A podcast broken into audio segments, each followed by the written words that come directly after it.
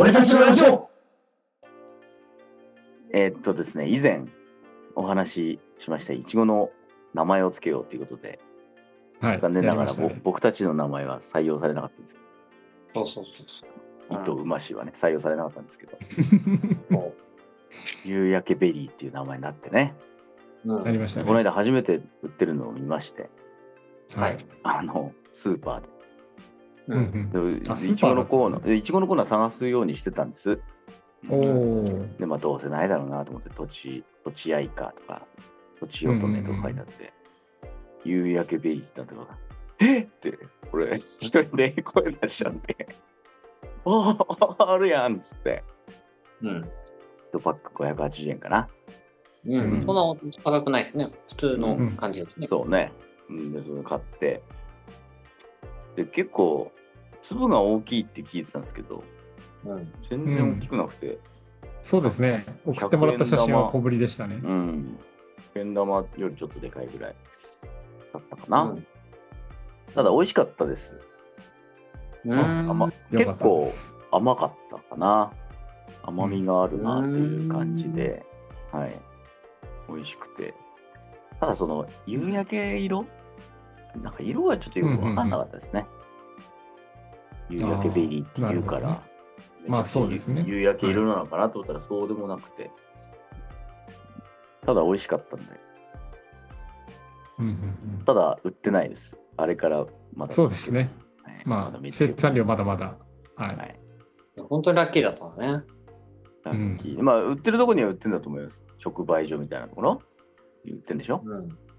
農協みたいなところで売ってるでしょ？うん。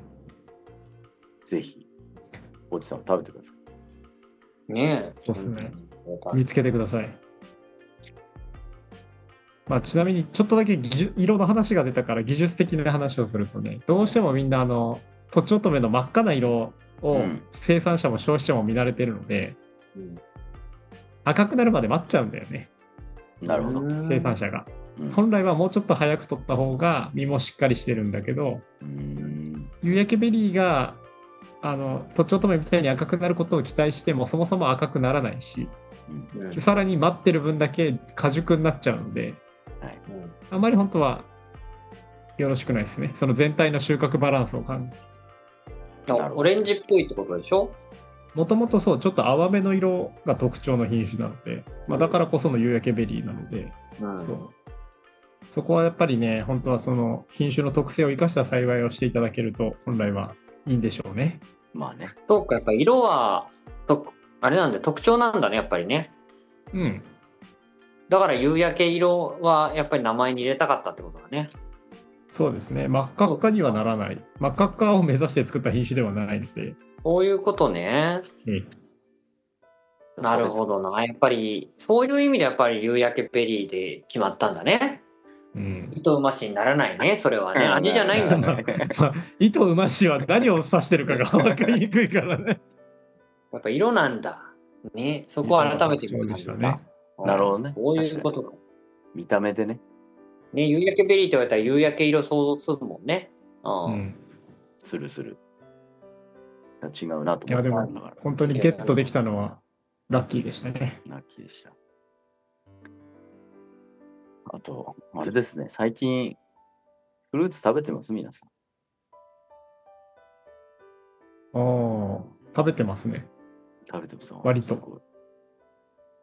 ちょっとう、ちも食べるよ。あ食べるよ。僕、あんまり食べないですよ。最近食べる。めんどくさくて。あ、でも確かに、私も一番最近食べたのって夕焼けベリーかな。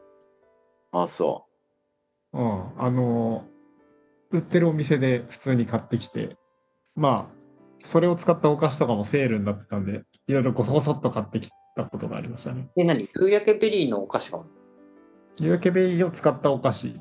あの、え？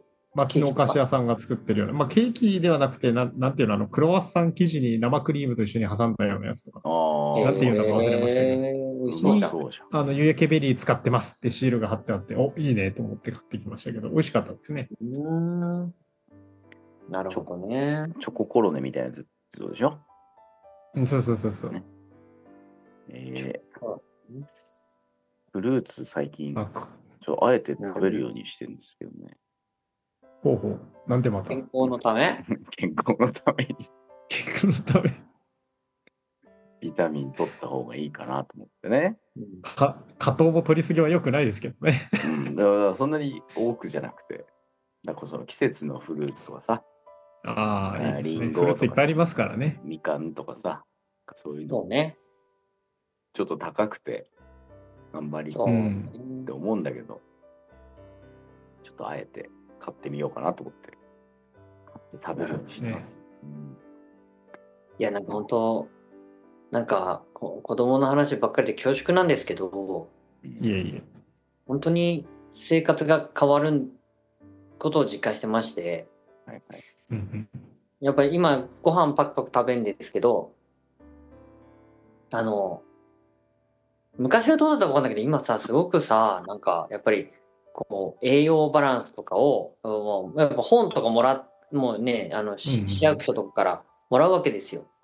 で、えそういう、まあ、そう、あの、ちゃんと育児ブックみたいなのがあっー、て、えーそこ。大体何歳頃は何を、だ本当にほあの、まあ、いわゆる炭水化物ご飯を何、何、何グラムみたいな。一食何グラムとか、まあ一日で何グラムとか、なんかそういうのも書いてあって、で、でそれこそ緑黄色野菜と単色野菜とタンパク質と芋、あと乳製品とかってちゃんと項目があっても何グラムずつ上げてくださいみたいな。一日でトータル量っていうのが、あのもうなんかそういうふうにもうなってるの。だからお母さんたち本当大変よ。えーなんかね大体、まあ大体だけど、いう口はあれだけど、攻略本だよね、もはや。そう。だから、あの、結局、我々の食事もそこにすごく今、まあ寄せるよね。うん。いいことなんだけど、あの、やっぱり食材をね、子供のために買ってくるけど、量的にはそんな食べないからさ、あの、だから同じものを食べるようになるじゃない？うん。だから外、やっぱ果物あげてくださいってなるから、やっぱいちごとかバナナとか、なるほどね。リンゴとかさ、そういうの、やっぱあげるんだけど、食べきれないじゃない？あんな、まだちっちゃいから。うんで食べれないからやっぱお、ね、悪くなっちゃうから僕らも食べるとなんかね生活が良くななんていうの？バランスとかを考えるようになっちゃって。なるほど、ね。自分たちのなんかご飯作る時とかもあ今日ちょっと芋食ってねえなみたいな。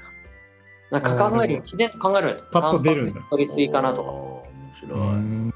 だからなんかよいいのか悪いのか分かんないけどなんかねあのそういうのってあるなおあ大人になったなっていう気がした。今まではその栄養バランスとかなんとなくぼんやりだったけど、うん今は本当にもう子供だって重さまで測って食べさせてんだ。からあの、うん。まあそこまでやってる人がどれぐらいいるか分かんないけどうちの場合はちょっと測りでた多少ねほらいっぱい食べさせすぎてもあれだから測りでさ大体一食いくらな何グラムぐらいになるようにあの一応、ね、おかずが何グラムでご飯が何グラムでって一応測っていってまあ全部まあ適当にで全部ね食わ食べさせるんだけどさ。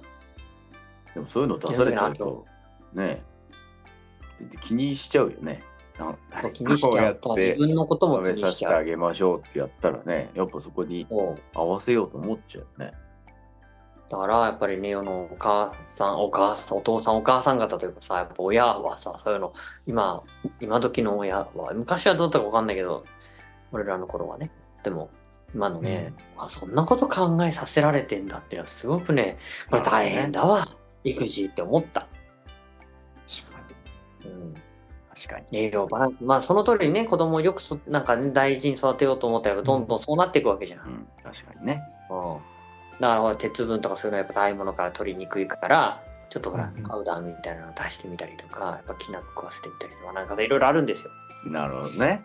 そういうのがどんどん徐々に出てきちゃうじゃん面白い。うんそれが周り巡り巡って自分の生活にも返ってくるところもあるからまあね。うん最近そんなのはねだからさっきの果物の話とか、うん、ほんと食べてますよいちごとかまあ残ったいちごとか食べてえ面白い。バナナとかそうなんだ。生活うちの奥さんバナナ食う確かに。うん。なるほどね。子育て、なるほどねそうだよね。食べるもの、ねあある程度決まってるもんね。本当に。でも、でもさ、ほんと1000年遡ればさ、まあ1万年とか遡ればさ、昔の子育てはそんなことしてなかったわけじゃん。あるもん食わせたわけじゃん。もぐもぐもぐ。まあね。まあね。それもすげえなって本当に思う。我々はこれ何を何グラムってやって、うん栄養 A ってあげてるけど、昔はそんなこともないしさ、とりあえずあるもん同じものを食わせたわけじゃん、なんとなく。そうねこれ。食えんじゃねまあアルバム食わせてたんだろうね、多分。で、お腹壊しただとか、多分いろんなものの積み重ねで今、ここまでのものに仕上がってきてるんだと思うんだけど、その途中経過もさ別にそれはそれでみんな生きてたわけで、そうだよ。いや、でもただ、やっぱり死亡率は高かったろうし、今ほど潤沢に食べ物ないからね。最終生活でしょ、何万年前ってなったら。だうん、それはやっぱり、子育てといっても結構違ったんじゃない？そうだ、そこの積み重ねで今ここまで来ているっていうのを、うん最先端に来てるって感じがそうね。